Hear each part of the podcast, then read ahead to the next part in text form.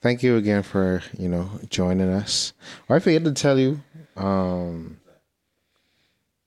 man, listen, I I, t- I sort of dislike how people be like, oh, send me some questions so we could talk about. I'm like, bro, I want to keep you guessing. But I can still, you know, make sure you know what you're talking about. Oh no, that's fine. Of course. I mean, I'm used to people switching it up anyway, so I No, mean, and like this, okay. So no, I just wanted just a guide, so I won't be no, I know. I just was speaking in gender. completely thrown off. Yeah. But yeah, No, but you know, we always have the cold opening. Welcome to everything cool because you got, you know, the saying no, whatever bottle you think it is, it's everything cool. oh yes, I noticed that in the. Yeah. Are you you had to do your little research before that. No, I watched the the clip with um, the first clip that you had sent me with the guy, heavy set guy. Heavy set guy. Yeah, Oh, you talking heavy- about Reno? No, no, no, no. It was before that. Heavy set guy. He was heavy, man. yeah, you talking about funny Reno? Yeah. No, not the pizza guy. You mean Uncle Ruckus then? Oh, yeah, yeah, yeah, yeah, Ruckus. Yeah, Ruckus man. But um, I made it through, but it was no, you. it wasn't the first one I should have watched. Yeah, I mean, the first one you gotta watch, I guess. I mean, we have so much this episode. Right. Actually, this episode 60. No, 69. Actually, is it episode 69? Glad y'all find that funny. Uh, yeah, I think it's episode 69, though. Hold on. I, I was supposed actually I was supposed to have like a sex therapist or a sex expert for that episode, but I was like, nah. Um, let me do that. I mean, uh, no. It could be episode sixty nine or episode seventy. Yeah, it actually is episode sixty nine. But um welcome to Everything Cool. Yeah, we don't want to do anything to scare your children. That's the last thing we want to do. We don't want to scare anybody. The tourists come over to chill on the beach. But they don't come over the hill where we sleep. We got nightmares and they got fantasies. No sanity, it's just insanity. My mommy hoping nothing happens to me.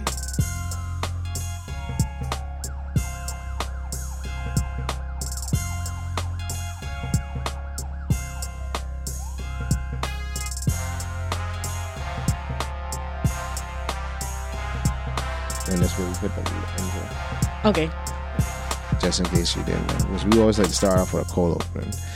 Well, welcome to Everything Cool. We back here again. And I might look like, you know, a billionaire that don't have no swag. I'll say what kind of watch this is later on, but this is a special watch. I can say that for later. I'm here with a special guest on the right of me. But first, you know, let me introduce myself. I'm Lord Jalen Willard, the Negus of Nassau, St. Anton Alexander, TB and the GOAT. And I'm here joined by Party in the backyard, but he don't have a mic today because BPL turned off the light. BPL turn us off. But I'm here in spirit, everybody. He, he's here in spirit, so you know you always have that backup plans. And then we have my lovely guest on the right. Please introduce yourself, man. So first off, I don't have a fancy name. Okay. All these long I things. mean, you have a fancy come name. with. Well, you lucky I not my mic. Because you would have been like, I following that. Yeah, But my name is Lakeisha Rolle. that's a fancy name. Lakeisha Rolle. And this is not Lanisha Rolle. It's not. It's not. Don't, don't mix it up. It's Lakeisha A Rolle. Lakeisha A. A Rolle. Rolle. Yes. Okay. And um, I'm the CEO and founder of the Financial Academy, which is a Mm. company that specializes in financial education products for children, teens, and young adults. Interesting, interesting, interesting. And Lakeisha Rolle, not Lanisha Rolle. On every segment, uh, everything cool, we have it's called the Bayman word phrase or saying of the day. And we always give that honor to our guests. We're putting you on a hot spot. Oh, wow. So I have to come up with a word? Yeah, phrase or saying of the day. Bayman. Bahamian. hmm Man, the one I thinking about y'all already used. No, what, what were you thinking about? The first thing that come to mind is sick. Insert clip here. so I, I know I can't use that. Let me try to think of something else. okay. Let's see. Let's see how colloquial you actually get. Because it ain't got to be a word. Gurn. Gurn. Gurn. Okay. The main word today is gurn. what does gurn mean for our international audience? Gurn means uh. where are you going to? Are you are you going to a certain place, mm. or uh, it, that's either like now or later? So that's just a word of a way of saying going, Oh, I gurn foreign. right? Or yeah, so traveling um, Yeah. on an airplane, or you walking somewhere, or taking a bus. It means going. Okay. Yeah. That's dope. That's dope. That's dope. See, quick, easy, and right to the point. You know, you could tell she's counting numbers by trying to make her, you know, describe letters and things like that. Switch it up. But tell us like the beginning of like how you came up with the financial academy, and then I could go into some real questions because, you know, we had a financial advisor on the show like beginning of last year before, and I was in a different place, and now I'm in a different place again. Okay. But tell us about the origins of the financial academy. The Financial Academy started officially in November 2019. Okay. That's when we were established. But prior to that, I found myself speaking to young persons and even persons a little bit older than me mm-hmm. about how to manage money. okay. Now, of course, at age somewhere around 20, 21, 22, I felt as if I thought they were playing with me. I, don't, I didn't take it seriously. Who was playing with Um, you? adults. Because I'm like, why are you asking me this question about how to manage your money? Okay. I, I was, mean, that I makes was sense. just though. in my early 20s. so, And so I didn't feel qualified uh, to give that type of information. Um, but it was very helpful to them. And they kept coming back for more. And so I said, okay, this has something to do with purpose. And it wasn't until 2018 when I was invited to speak at a church event mm. about financial management. There again, for adults. I did the mm. presentation. I was mm. super nervous. But after that, I got so many compliments. And the people said, Well, you didn't tell us your business name.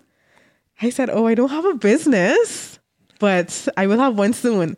And so, about a year, within a year's time, the Financial Academy was established. And so that's basically how the company came into being. And apart from that, around the same time being in college, well, in college, a lot of my peers were talking about how they want to live their best life and just spend all this money and, you know, have all these fancy stuff. But they weren't really concerned about saving or budgeting. They didn't even know what a financial goal was or why it was important. And so, hearing those conversations, I was like, you know, uh, financial education is something um, that needs to be talked about. Um, it's not something that we were introduced to in high school or primary school or even college. We weren't introduced to that in college. And so this was something that was necessary. And I decided to establish the company to kind of fill in the gap between um, what is normally done and what should be done, how you should manage your money the right way, and instill those positive habits in children, especially I start from age eight with my workshops. And so this is something important for them. And we even know uh, locally, we have statistics that prove that financial education is important. Um, so, a study conducted by the central bank, one in four Bahamians have less than 90 days worth of savings in an emergency fund. less Nearly than what? less than Hold 90 days worth Na- of savings in How an much emergency payment? fund. How much? One in four. I think that's lower than that. And One so- and four is Well, it's 25. The, the research was published, so that's what the result says. So I have to go along with the research. And in addition to that, um, another study conducted by the central bank said that um, this is a common one persons know. Nearly ninety percent of Bahamians have less than five thousand dollars in their bank account. Yeah. And so, based on that, we can see how important it is to educate persons about financial literacy, but to start young. That's the most important thing. Yeah, because I know it was, we had a statistic too with the 9,005K. They were saying 80% don't have at least 1K in their bank account. So I guess, I mean, that makes sense because you go on with a higher percentile scale.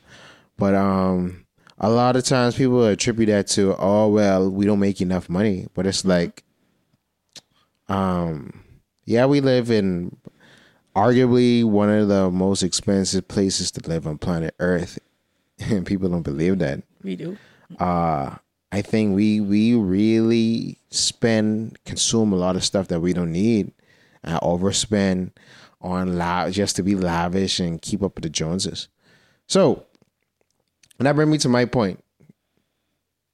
The pun, well, you started this in 2019, and me being, you know, I was telling you uh, when we met up uh, a couple weeks ago, like, you know, I started my financial literacy journey like 2017.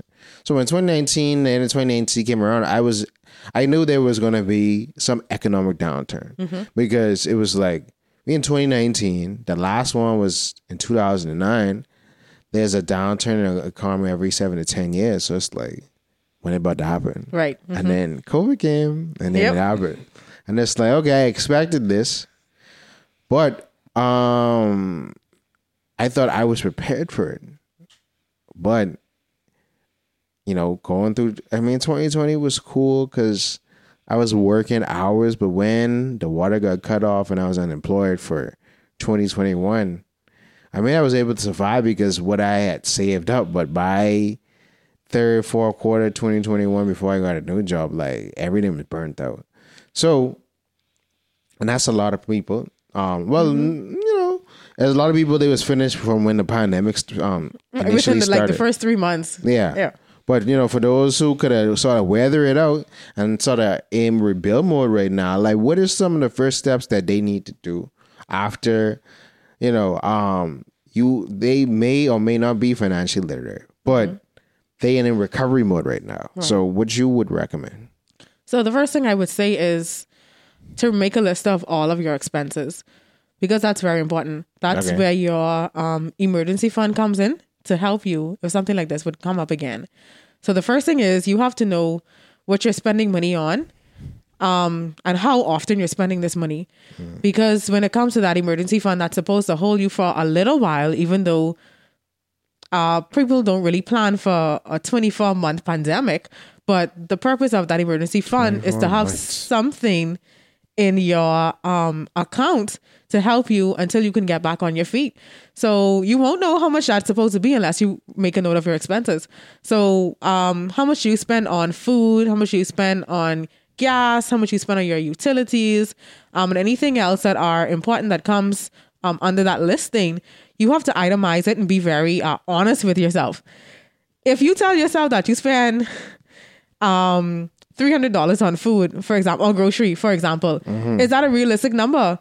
If you continue to put three hundred dollars in your emergency fund, and at the end of the third month you notice that this three hundred isn't cutting it, then you have to go back to the drawing board. So with all those numbers that you write down, you have to make sure that these are actually the accurate numbers because this fund is very important. This isn't just a fund that you're dumping money into just for the sake of it. It's something that helps you to survive. And so I would say to persons who are recovering, that's the first step on the road to recovery. Make sure you are aware of all of your expenses. The second thing is once you've written all those things down, you have to now determine uh, where you're going to place this money and how, uh, how many months worth of this money that are you going to store up? Is it going to be three months, six months, 12 months? And then, then again, you have to do that calculation. Um, are you going to save it in um, a bank account? Are you going to save it in a credit union account? Where are you going to keep this money? Some persons don't like to have um, access to their money to their emergency fund because they have to, they feel like they're going to be tempted to spend it. So determine where you can put your money that you won't be tempted to take it out once you see that balance growing. And the third thing I think I would say when it comes to persons who are recovering is to be um, be committed to that process. Um, it's not an overnight thing. So ideally, you would want to start off with anywhere between seven fifty and about fifteen hundred dollars in your starter emergency fund, just to kind of get yourself um, started. And after that, you want to build up to a certain amount of months, um, and continue doing that. So when you say months, because I know most people would recommend a certain figure. So some people start say start up. Okay, you know, make sure before you start like saving and investing in things, make sure you have at least two grand in your emergency fund. And then you know, I heard my aunt, who was a um, what her energy position is. She is a human resources director. She would say, "Yo, have ten thousand as an emer- in your emergency fund. Like, you know, once you get that ten k, put it somewhere. Don't touch it or whatever, and then you can sort of focus on everything. And then you only really, really dip into it when it's an emergency. You don't touch it for nothing else. So, um, when when you say months, what exactly do you mean? Like, break that down. So in terms of the ten thousand dollar example, it really depends on, like I said, what your monthly, your basic um, monthly expenses are. Okay. So for someone whose monthly expenses may be five grand, that won't carry them for three months, for a minimum of three months. So it it actually depends on the person. So you're saying emergency fund should be based on your monthly expenditure, not just a particular number. Correct. Okay. Yeah. So that's what it should be on. Um, and that's why you have to write it down to know what it is. Because you can go ahead and say, oh, I have five grand, I good. No, you may not be good. You have to know what you're spending. And in in uh, in addition to that, you also have to write down the debt that you have outstanding. Because all companies, all financial institutions may not be gracious to you mm-hmm. and interested in working out a plan to repay your debt. They still want their money every month, whether you're working or not. So technically, that would still be a part of your monthly expenses when you really look at it. Okay, so you stumped me a little bit. So okay, this I'm, I'm gonna build out another scenario. So I have, let's say, I have some consumer credit card debt. Uh, well, it can be two questions, but I can start with this one first. I have consumer credit card debt. I am rebuild mode because I exhausted all my savings and I had to use the credit card. Okay. So should I focus on paying down the credit card first, or should I focus on building the emergency fund first? So you actually can do both simultaneously. Um, something that I recommend to clients: if you have more than one credit card outstanding, debt um outstanding, then you have to figure out what's your strategy to repay that those those balances. So what you want to do is while you're getting your savings account off the ground, you want to also maybe look at the credit card with the smallest balance. Try to get that paid off first within a couple of months, however many months you decide, and just build on it from there. So don't try to pay repay everything off at the same time. You have to take it in stages because at the same time you're still trying to save, you're still trying to grow your emergency fund. So maybe um 20%, well, between 5 and 10% you can start off with if you want to put aside to save, but you also want to take care of your obligations as well when it comes to debt. Okay, so you're saying it's basically in the nutshell. You're saying uh, you building your emergency fund shouldn't be like a one time thing; it should be a continuous thing. Con- yeah. Okay, because you know that sort of leads me to um a rule I hold near and dear to my heart: the 50 30 20 rule. I love that rule. which is like you lift off for fifty percent of your yeah, you live fifty percent of your income, you save thirty, and you invest twenty. So what I did since twenty seventeen was the twenty.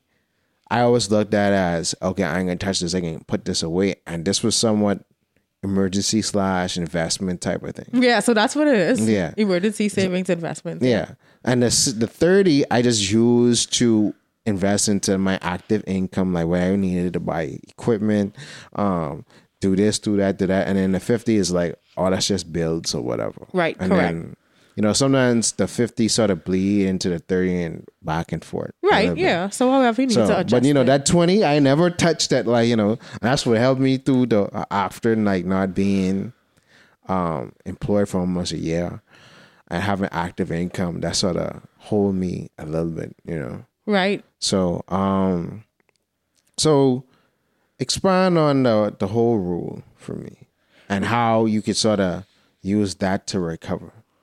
Right. So the rule is called the 50 30 20 budgeting rule. And basically, this rule is a guideline. It's nothing hard and fast that you need to stick to. It's just helping persons out um, if budgeting is new to you or if you're struggling with it. So it basically helps you to figure out um, what percentage of your income should go towards different things. For example, 50%, like you mentioned, it goes towards paying bills. So that would be your needs. So those are things that are absolutely important. The things you cannot do without. You have to take care of these things first.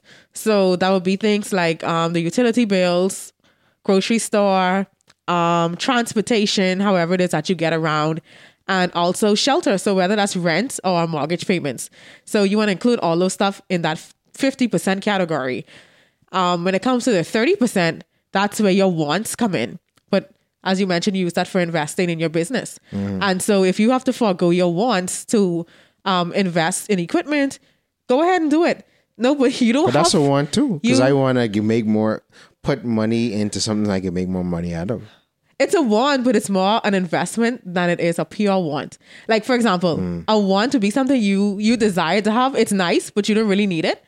Or some people will consider that as vacation or fine dining or shopping, things like that, fun things. So you gonna put fine dining and vacationing in the fifty? Because I that's how I be thinking about it. I mean, if it's your if, if that's your need, then Yeah, it would fall under your fifty percent. Yeah, because that's how I think about it. Because I think, like, when it comes to, because I don't like to spend. I'm a simple man. I don't like to just be splurging money. Like, if I buying something, it's because I need it or whatever. Or if it's something to enjoy, I always thinking about how this can benefit me. If it can help me to relax, it can help me. Okay, I can use this to do this. Like that's how I think. Okay. Or like even when it goes to like going out and enjoying people, I'm like, all right, I need balance. I've been working. I need this to get inspired and chill out, blah, da, da. Or like, yeah. I mean, the needs is okay. Well, my car get done. Sometimes a car costs more than what you have to do. The 50 says you have to dip out, change this, change that, but I need that car to go make money. Right. Right. But for me, how I be viewing things, I'd be like, bro, I doing the stuff because either it going to help me make money directly or indirectly Right. or help, so like help me be comfortable or be in the best mind state. So maybe I may need to go to the chiropractor or go to the spa so I can be refreshed or you know. But I think all that is essential for me. I don't think that's just a frivolous one.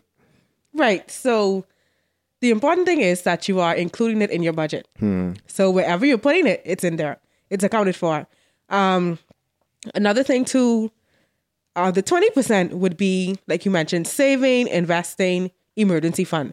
So the twenty percent would not be something that you touch because it's basically for your financial future.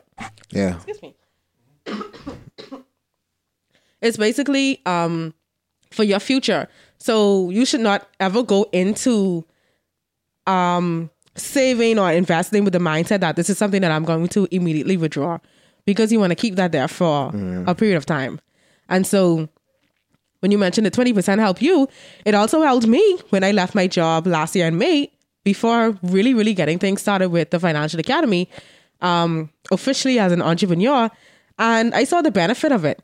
And so that's something that I think people need to take more seriously and not just save when something is coming up. So if your birthday is coming up, if you want to travel, you know, you have to save up for your ticket, uh, for your hotel, to rent the car. But what about things that you don't expect? So some people did not even have a savings before the pandemic hit. And then they A of people understood did, didn't. and then they understood the importance. People just starting to un- understand the importance of having multiple streams of income, That's a great point. and that's what it goes into. I didn't understand that until two years ago. wow, what you mean you didn't understand? I didn't understand. That's For a- me, that was never a thing. So how I you- never thought so- about- So you always before you became. I mean, I. I mean, even really before I was financially literate, I just just like. I mean, I always save. I have my mutual funds going, Uh-huh. all that stuff. But I never thought that. You need it. I never thought. I that- saw. I realized that from the last recession and just when you know. um I think that really set home for me when I realized you couldn't make enough money just from working one job. And some people just want to, oh, I'm gonna work all that hard. But I'm like, bro, we we be going into a future now that if you ain't have at least maybe two to three pa- um, active in ways of making money and multiple other passive ways, that you're gonna be screwed because you banking on this one thing that you gonna clock in and you feel like because even even in my mind now I'm like even though I work a 40 hour job I could be like bro I got all this time. I what, what y'all just be doing with all the rest of this time? We have 160 hours in a week. Um 40 hours you going to work. I forget what the percentage was uh eight times seven is what 42. you, that's another 42 hours you sleeping. What you doing with the rest of the hours? You have at least three days where the hours you could be doing something productive, bro. And It's like you rate, and I already subtracted work and sleep. And I'm like, I can't just be sitting there. I have to be doing something active. So that's very interesting that you say you never thought about that. So you just thought you was gonna, hey, work and then I could be straight. Basically. Mm. Yeah. Now, what I would say is I wasn't unproductive Mm. during all those years. So I've always been like, studying for an exam, just trying to get that promotion, going to the next level. And But still linear one stream because you're just trying to get to Right. the highest point of that one, you know. yeah, so so that was my plan. And like I said, um, I had mutual funds, Mm. saving, all that good stuff, emergency fund. Well, that And wasn't so- one stream of income. If you had a mutual fund, you were still making And so- you know. I was, but it was in a company pension Okay. plan. okay. Yeah. So it wasn't something that I had easy access to. But but no, it wasn't a thought to say, you know what? I need multiple streams of income. So it was not until I was sitting on a job that when I started to get frustrated, I knew that wasn't the answer. And I said, it has to be another way. And so I started thinking about other streams of income, of course. Um, and then that would that was um that wasn't the original idea behind sta- starting uh, TFA, but it was a thought, and I realize now how it's important for that. Yeah, so I teach the children about earning additional income as well because that's something they need to learn. They don't need to grow up like people like me who, who wasn't thinking about that um, at their age, especially. And so yeah, it's really it's really important. So you weren't we weren't made. I'm understanding now. We weren't made to live off of just that one source. Indeed. So we about to take a quick commercial break, and we're gonna come back when I ask Miss Lakeisha Rolle, how do I become a multi-millionaire? We'll be back on Everything Cool.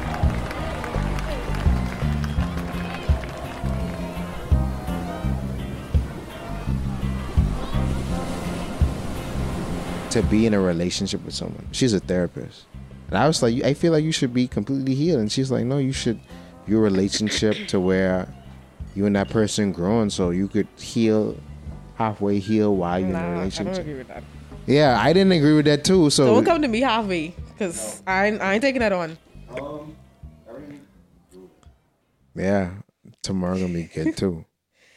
Nah, I'm not taking that. But like I understood her reasoning, but I was like, I don't know how I feel about taking someone burden on. Yeah. Because I didn't want to do it when I was in myself or whatever. And yeah. So we're back. We're gonna keep that last tidbit in. so how do I become a multi-millionaire in the Bahamas?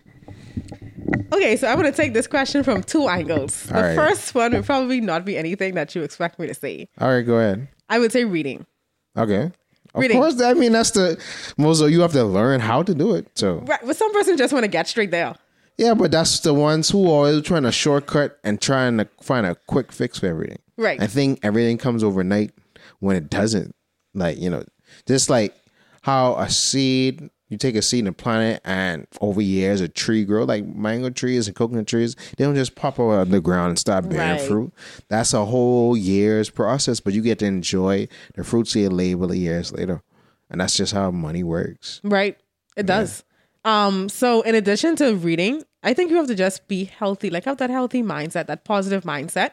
Um, exercising, all that physical stuff. Um, and yeah, so reading research is good.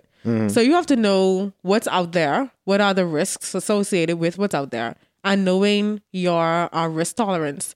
So basically, you just knowing how much risk you are able to take at a certain time um, at a certain point based on your financial situation because you want you want to you may want to go out there and invest in something that is super risky but your income may not allow you to do that right now. You may not be able to take on something that's very risky. You may have to start off a little conservative 1st um, but definitely locally we have um, lots of investment opportunities that um, persons can participate in. So I've heard people say, well, ain't nothing here for me to invest in, but that's not true. Um, so you have something that's called BGRS or Bahamas Government Registered Stock. Okay, like And- the, the government bonds. Right, government bonds. So issued by the central bank in a few months. Um, you'll have to go through a broker dealer to do that, and not going directly to the central bank anymore. Hold on for uh, I read about that because they um either central bank sent me it or um yeah, so central bank that- sent it out to person too. Yeah, I, I read it and I was like, so because I know you could have directly do it, and I had a mutual fund at Leno Bomb. Shout out Leno. I need to bring some more money to you.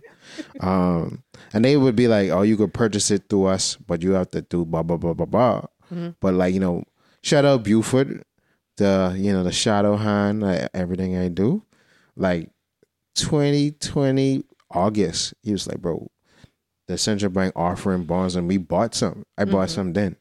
And like, you know, fill out the paperwork, da da da da, blah blah blah blah. blah. Cool. And I know Mr. Mr. I think what is the first name is, last name is. But President Leno, I, I forget your name. He was like, you could buy the bonds to us and then you you you know, just have it a part of your portfolio. So, you know, so I guess like the central bank was saying uh it's because they want to meet global standards they wanted you to go through brokers which is like agencies like leno and Right, those correct.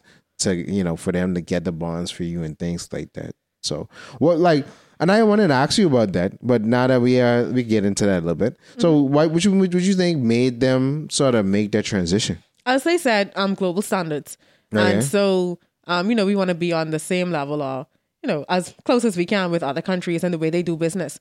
so they don't do business where people could actually just connect with the central Well, I'm not able to answer that question, okay but I guess too they wanted to make it um, a point where persons who already have those portfolios set up with different companies are just able to purchase it straight from there, as opposed to going through the central bank. And the central bank is also the regulator, so they have so much things on their plate that they could just push that over to the registered broker dealers that they already have um, available. And so I guess that would be the reason why they decide to do it that way. I mean, when I saw it, I was like, man. Yeah, because I was like, so y'all gonna stop announcing public offerings and just So it'll still be announced, but you'll have to purchase it through one of those agencies as opposed to directly going on the website, submitting your application form, mm. and communicating with with them. hey Leno, That's what it. That's what it seems the like. president, I gonna Miss Small, because my my pa been calling y'all lately. I'm about to see y'all soon. I also have a, a mutual fund at Lano. Yeah, Mister. I keep on forgetting his name, and I, I It's at the tip of my tongue, but I, I can't Yeah. remember it either. It's right there. yeah. I can it can drop my head, but if you see this, y'all gonna see me soon. I can walk up in the office. I'd be like, it's me back after three years. You know, your prodigal son. hmm but okay, so you have you know government bonds. What are some of the other instruments? Uh, like we we spoke about just now, mutual funds. Okay. So mutual mutual funds consist of it can consist of um, those fixed deposit securities, also the government bonds, bonds of other companies. Mm. You also have equity or common stock. Um, so you can also purchase a mutual fund that has like all of those things jumbled up in it. Mm-hmm. So you don't have to go ahead and purchase them individually on your own. like uh um I feel what's it's called in the US the it's not SB something.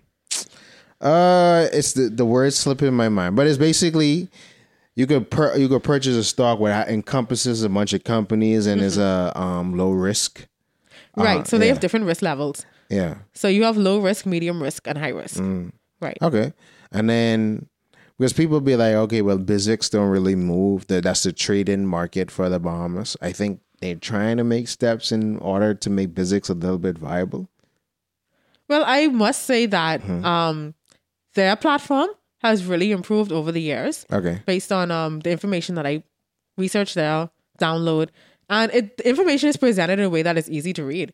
Um, and basically, if you have any questions, you can just give them a call. So they have all the companies that are publicly um, listed and traded, along with their share price, their market value, um, dividend yields, all those different stuff. And I think it's it's great um, how the information is there on their website, and also you get to see the performance of all of the companies. The annual reports are there, and so I mean, it's all about doing your research and asking the questions at the end of the day. So you think it's more because like I was been told for a long time, BISX like you know it doesn't really go up, so it's better to just hop on when companies do an IPO and just get it like that versus trying to trade through BISX. What, what what's your thoughts on that? Well, you can also go through um a, an uh, organization that's called the Bahamas Central Securities Depository or the BCSD. So they're also um, registered and transfer agents where you can uh, buy and sell shares. Okay. Um, so that's another option. Or you can also purchase, like when you said, when the company just has their IPO, you go ahead and you purchase shares that way. Yeah, because I that's why I had the whole twenty percent too. Because I was like, I know some of these Bahamian companies, y'all in the red now. If it was in the pandemic, you might have been closer to the black, but you was in the red, and I was like, I waiting. I and it's this little company that set up on a mountaintop. I waiting for y'all. Because I know it, it ain't gonna be right now. But like you know, next three four years, y'all get close and y'all do little partnerships with different TV stations and y'all in like I know exactly what y'all was doing four years ago. But you know the little pony ruined things. But you know I was like I waiting for them, and then you know you all companies like Awak X that came along that do more sort of crowdfunding. Right. Yeah. So you have um, those as well. And you also have um, their, their platform where you just go, you register, and you take part in the crowdfunding. Yeah, and then you know they have a certain a lot of shares and certain companies that they're trying to bring into play. Right. So like you know, um, and then obviously you have real estate, which you know, I know certain mutual funds have that option to where when they purchase properties and things like that, you have some equity inside of those deals. Uh, and then you know, shout out to Matt. You know, we had a realtor on like two months ago, and he I, he actually came to mind. Yeah. Because he comes on in um, lectures for some of the courses that I teach. okay. Yeah, One Oak Bahamas, right? Yep. Uh-huh. Wish out one Oak Bahamas. Crossover. But yeah, when Matt broke down, like, you know, real estate is just a very expensive game to get into. So I always would save real estate for last and, you know, having strategy with, you know, selecting in that market. So, you know, you have real estate where, you know, long term investments and you have a certain amount of units, blah, blah, blah, blah. Y'all just watch it. We can link it right there. Watch that episode on real um everything real estate in the Bahamas with mine. And then, you know, last but not least, you have the new age investment instruments, cryptocurrency, which has been like a buzzword the last I'd say, well, recently in 2021, going in 2022, but it had a big boom in 2017 as well, in which I, you know, bought some um, crypto around that time. And then, you know, the new, you know, non refundable tokens, NFTs, uh, um, things like that. What what's your opinion on the whole, like, you know, digital currency thing? Right. So digital currency, it's definitely the way forward. Hmm. And when it comes to that, because things are still a bit up in the air, you know, persons aren't 100% comfortable with Yeah, but they don't know if they're going to bubble. Yeah, basically. Well, like anything. Yeah. Um, it's just that it's new, and everything that's new, you have more uncertainty attached to it. Um, but when it comes to the whole um, NFTs thing, that's definitely what everyone's talking about right now. I I'm still trying to understand it. So, So am I. so basically, what I've gotten from it so far is that it's a non fungible token that fungible. Yeah, fungible token. that I said um, refundable. I, I non fungible. that allows you to purchase Mm. um, a certificate more like of authenticity to say you own this. Yeah, like the masters for music or whatever. And so um, when it comes to, I think like sports, Hold on, let's pause real quick. Light it. Dun, dun, dun. That's why sometimes I just like to plug these in. Thanks to BPL. Non fungible tokens, non fungible tokens, non fungible tokens, non fungible tokens, non fungible tokens, non fungible tokens, non fungible tokens.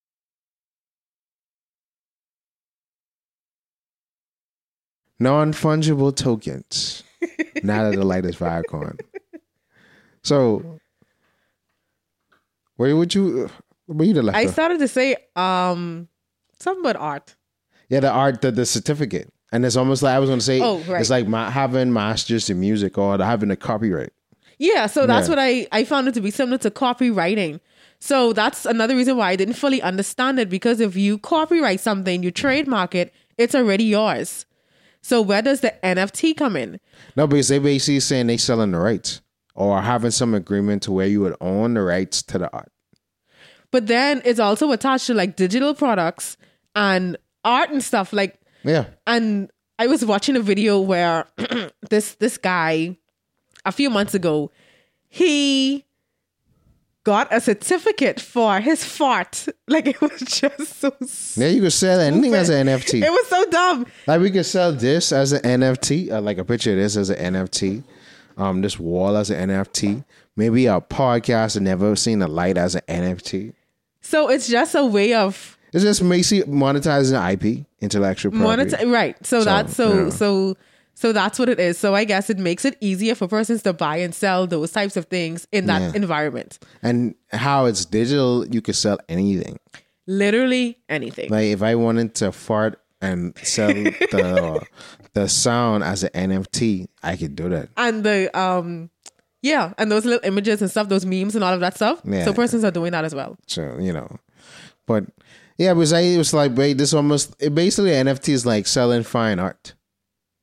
Like you know, um, it's a whole like you don't just sell a painting; it's a whole paperwork process and things like that that goes along with that. right So um so it's basically like that. I'm still trying to understand, you know, because they changed a lot since 2017 when I was really heavier into it.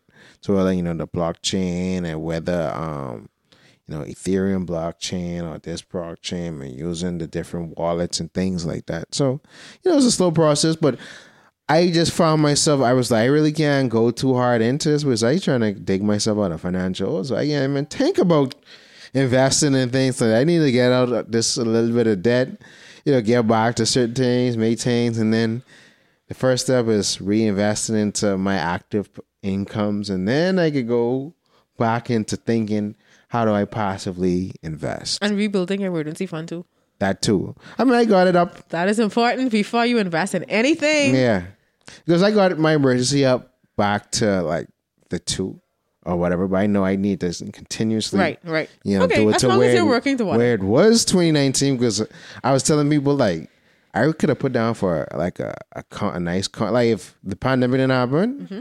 and by like mid 2020, I could have put down for a house by then. But you know that happened, and whew. so you know but at least you had it yeah, and I know how to get it back and get it back quicker this time. So, so we talk about all the financial instruments and things like that, and this might be big talk for people that can't really understand these things, such as investment instruments and you know diversification of portfolio and th- this fancy talk that we talking about. So now, I think some some people can sort of grasp a little bit is you know we talk about balling on the budget, like you know living on the budget.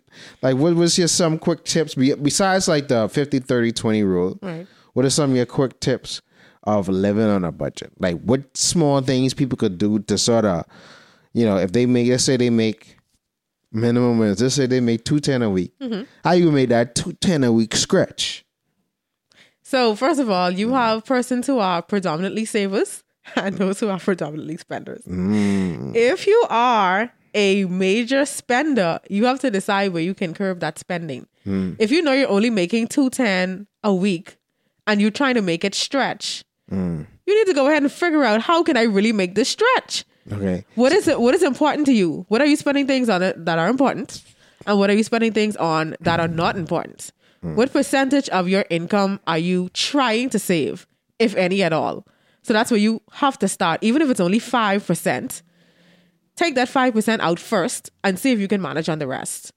I know we spoke about, you know, the investments and all that stuff. You may mm. not be able to do that right then, but at least, let's say, for example, if you save 5% of your income for a certain amount of months mm-hmm. and you decide that you want to go to the credit union and open a fixed deposit account, you mm-hmm. can go there, leave that money there, and you earn interest over a period of time. Hmm. That's a that's a very simple way that you can actually make that money stretch and you don't have easy access to it if you are a spender. Okay. So, because I always just feel like it's it's been always a conversation that we everybody always say we need to raise minimum wage, right? Right. And I never really pushed back on that, but I was like, people, I don't think people understand why they don't raise minimum wage. Because I always was like, you know, I, and I saw, you know, I was watching some videos with some other like financial experts, and it was like, you know, when you raise minimum wage, that means if it's the minimum wage, other people wages go up. And what companies would start doing is downsizing, making things more automated. So yeah, we have higher wages, but less people are gonna be working. Right. Correct. So, you know, and I, I was like, I don't think massively a lot of people don't realize that. Because if you, because as a company, yeah, they, they, they're incentivized to keep 210 a week because that's in budget. That's why it's hard for people to get raises and promotions unless they significantly impact that the, um, the company's bottom line. And even then, you can't even like, you know, so, um, so with the 210, I always say people, okay, if you making 210 come like let's say you didn't go to college and you're making 210 straight out of high school. The first probably five years you may think, okay, I should either think about how I could sort of upskill. So maybe I need to go to school or if I'm depending on what kind of work I'm doing, figure out other ways that I should make money. So maybe I need to get a second job. Right. Because again, going back to after you then put in the 40 hours of sleep and the other 40 hours, uh, well, 40 hours of work, that's 80 hours. You have 168 hours per week. That's you still have 128 hours left.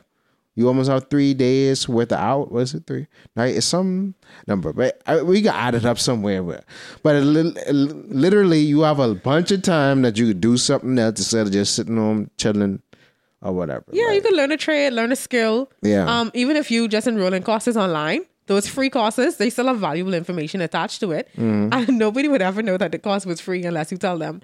Um, and now you have access to uh, free education at our um, vocational school. Mm. Yeah. So you can go ahead and learn a trade, even if even if you um just have free time and you don't feel like you need to do something, just go and check it out for a couple of weeks. You learn something, and before you know it, there may be a demand for that, and you can start making some extra money on the side.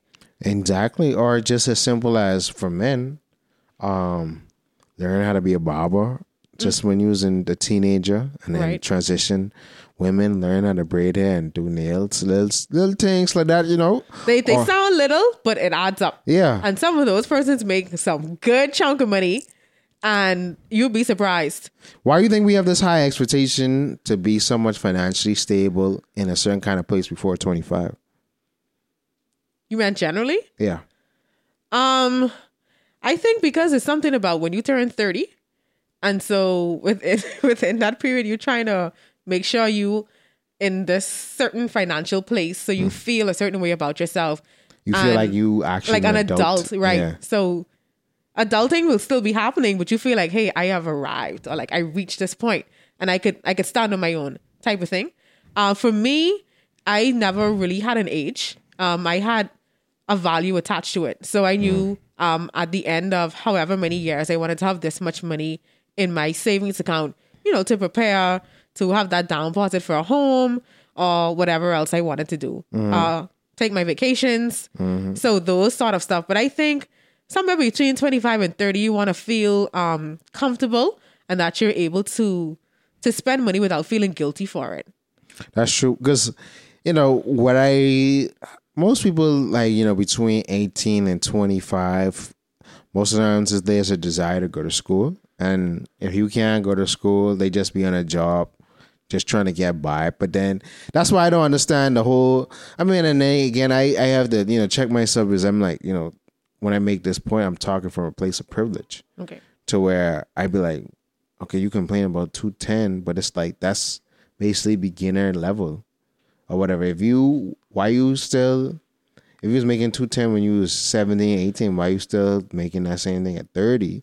But, you know, understanding, okay, well, most people ain't that skilled and know how that work experience where they leveled up and learned along the way and Right. things of that nature Right. or you know didn't take initiative to do certain things to where they got a lot of different varied work experience for a 10 year time and did these things. So you know, um, so because like people often say, you well, you can't live off a minimum wage. You can't you can't expect grown people to live off a two ten. So if you had two ten, how you gonna make that stress? So how would you live? What would you eat? What would your your daily life be like? So on top of that, realistically, Mm. if if your expenses are two hundred, Mm. then you'll only be left with ten dollars a week. That's the reality of it. So this is why um, supplementing that source of income is important. That's the only way you can make it. You cannot wait on the government to increase minimum wage for you to live a better life. So you have to decide what it is that you can do for yourself. Hmm. If all of your needs total two hundred dollars, then you have no room to do anything else. So that means you have to take something off that two hundred dollars that you know. well you some persons have have children they have to support and so this this 210 is really tight so this is why another source is important because you have no wiggle room to do n- anything. You can't even do nothing for yourself. Yeah. and so this is why um i i truly believe that there is something inside of everyone that they can do to make money. That i i feel that way. And so um that's where purpose comes in. So what is your purpose? What can i do to make money? What am i very good at? What is not going to require me um to have this huge amount of startup capital in order to mm. get this thing started. So use what's in your hand. So that's what I, I i like to tell people as well. And that's that can be a step forward. Yeah, because me and my boy Julian always talk about how was just living to get by. Like, he's slaving to work, doing the same thing over and over again, complaining about, or I can't have this, or I can't have that. And eventually people always end up taking out loans for things. Right. That's the Nah. first thing. That's their go to option. Yeah, because they're like, okay, I can't make this amount from the job.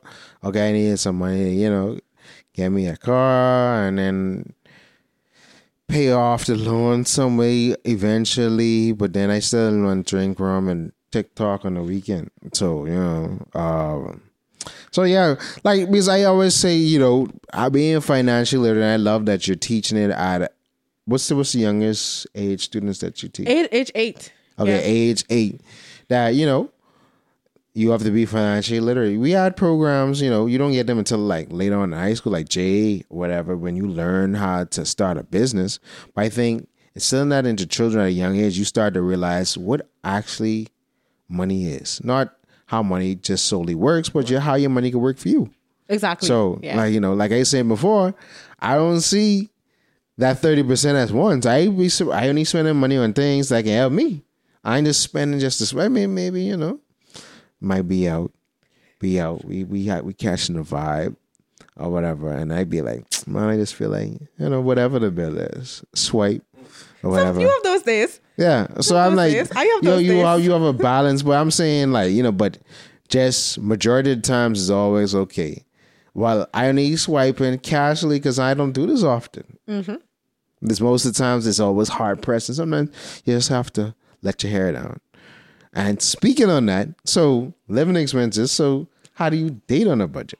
Not to share them. It's always is a money thing. I think I think people expectations sort of lowered over the pandemic. Because the first thing I was saying during the pandemic is you can't have these hyper expect all us at the bottom, all us, you know, barely touching the back. I ain't got no savings. You ain't got no savings. All us been out of work. So how you expect me? I ain't in the same part as you. Mm-hmm. Everything get reset. The big reset. I mean, you made me you can't really say that now because everybody started slowly going back to work, and then most people in recovery mode who was in, Right. you know. But it's even still now, it's like, uh, uh, we can't take that big trip right now. I I just started working three months ago after being off from work for March 2020. You know, Right. Right. so um, what you got to say to that? How do you date on a budget? Post pandemic.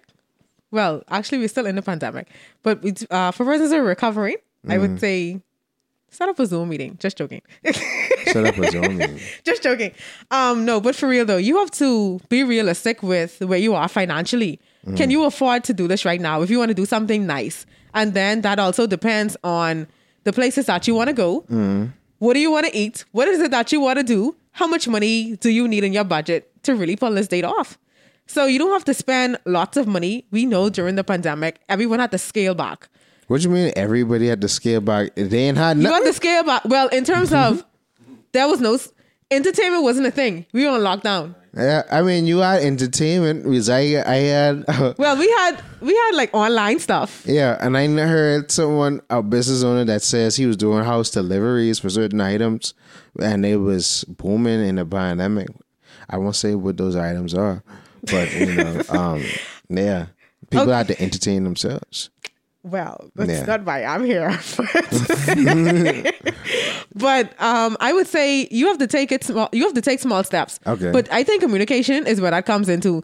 So if you want to take someone out, you have to find out where their mind is. You have to find out the type of person they are because the things they may want to go to um, the place all the way out west, close by the gates.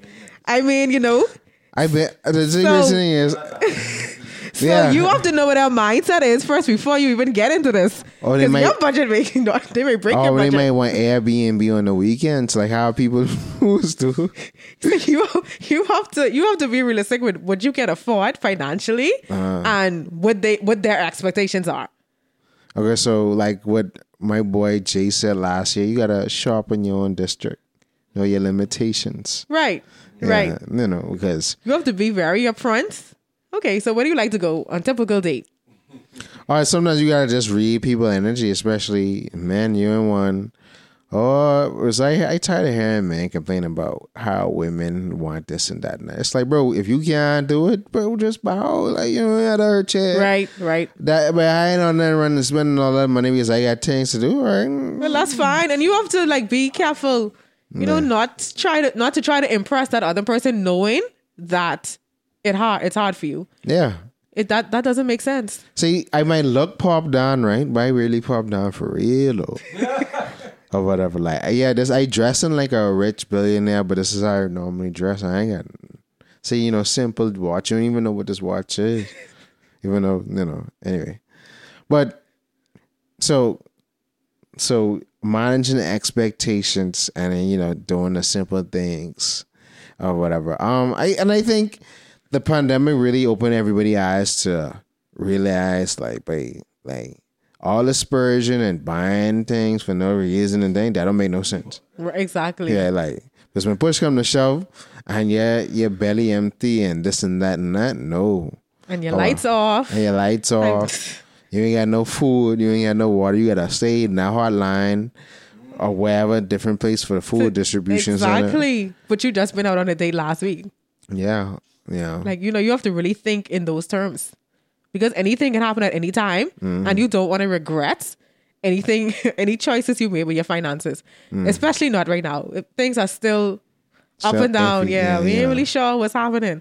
So Yeah. they're saying the time to be Gallivanting. yeah. no, it's not. You have to be very careful. Yeah, indeed, indeed. So, what are some of the final words you want to leave us with? Some last tips, any golden nuggets before we wrap up? Sure. Um, I would like to say Mm. it's never too um you're never too young to start learning about financial literacy. Of course. Yeah. Um, so that's the main thing that I want to tell persons. And it's never too late to start Mm. unless unless it's a situation where you are to the race to the finish. Like for example, if you're retiring in a year or two and you never put nothing aside for the 40 years you were working, Fam, then it's late. I would really like to have a conversation one day about how many people don't really plan for their retirement and how they financially are a burden to their children. Well, I don't think people are ready for that. Because a lot of our parents expect that my child is supposed to take care of me. Yeah, and that's the wrong expectation because you took 40 years to build what you got. I barely fr- fresh out of school. And I got to go through these trials, being a period of life where everything way more expensive. I trying to find myself individually, plus enjoy life, plus trying to build because now I can't use one income. I need to make two. So And our, generation is different. Mm-hmm. So we're focused on building. We're focused on investing. yeah, And especially if we if, if we don't have a family of our own. So Yeah. you know, it's our mindset uh, different from their mindset. Yeah, but that even all that take money, and sometimes they don't see that because they like, well, you working, but it's like I ain't just trying to just work. I because they don't understand more. what we're doing. They don't Yeah. Mm. understand the value in it right now. You know, and so so that's the main difference. And another thing I would say is save save as little as you can, but as often as you can as well. So Mm. never feel discouraged because you're not able to save something that you seem that that's a huge number. If you put five dollars aside, that's something that you're saving. It doesn't have to be one hundred. The thing about it is the central bank had or the Get Money Smart camera, they had a chart where you could save a certain number a week and you could have a thousand dollars in a year. Yeah, yeah. So, So, they like, you know, it's smart, simple. But if you realize people, I looking at this camera right here. If you realize not to go to I don't know if I should plug them places now, even though I cool with some of the owners. If you go to certain sad places on the weekend and you paying twenty dollars entrance fee, and then you spending the next fifty dollars in drinks, that's seventy dollars right there. You know what I could buy for seventy dollars? This mic and this cord and this stand right here. I talk on Erryting Kool. Seventy dollars to get me one of these lights right here. Seventy dollars to get me the tripod. It can't get me the camera. It can't get me nothing. The cameras, the cameras is be like a grand and thing. So, but I get set like all them seventy four for um weekends out of a month. Seventy five dollars each weekend is how much? we can do the math. That's three hundred dollars. Three hundred dollars to get you a little digital camera. Or if you save that three hundred dollars and then come again the next month, you have six hundred dollars. You do it the next month, you have nine hundred dollars. Nine hundred dollars bought me my first camera. And then you know you good to go. Nine hundred dollars get you a whole mixing board, some recording equipment, or you even if you went in the media, some other equipment to make another business or things mm-hmm. like that. Chef knives, but you, yeah, I said uh, a sewing machine, all kind of stuff. It's a lot of stuff you could do. Yeah. Like you know, so it's like if we understand how much we consume and just cut back and be a little bit more disciplined, like you know, sacrifice now so you can live life later, and then everything will be cool. Yeah, yeah. See, Mm-hmm. she's just killing us herself laughing, but you you're definitely right, and I thank you so much for coming on the show. Um, I know I was like, I want to have I get a female's take on this subject matter versus what we had last year. And you were the perfect person. And I, I guess we get into our background story at another time. That's a no. Which camera are you looking at? no, you were looking looking at camera. it's a no. Well, thank you for watching Erryting Kool. Actually, you can find all of Lakeisha's information in the link below. And you can find her at the Financial Academy on what all platforms you on? the Financial Academy on Facebook. Uh-huh. The Financial Academy 242 on Instagram. Okay. And of course, our website, um, which will be in the link below. All right. All links below. Now, don't forget to send me your stuff because when I post, I would say, "Oh, you forget." No, no, no, no. I then tell you, send me it, and if if I forget to ask, I mean, I can always put it in later, but you know, It'll be you in the link below. Yeah. but yeah, until next time, we can see y'all later. Yeah, yeah, see.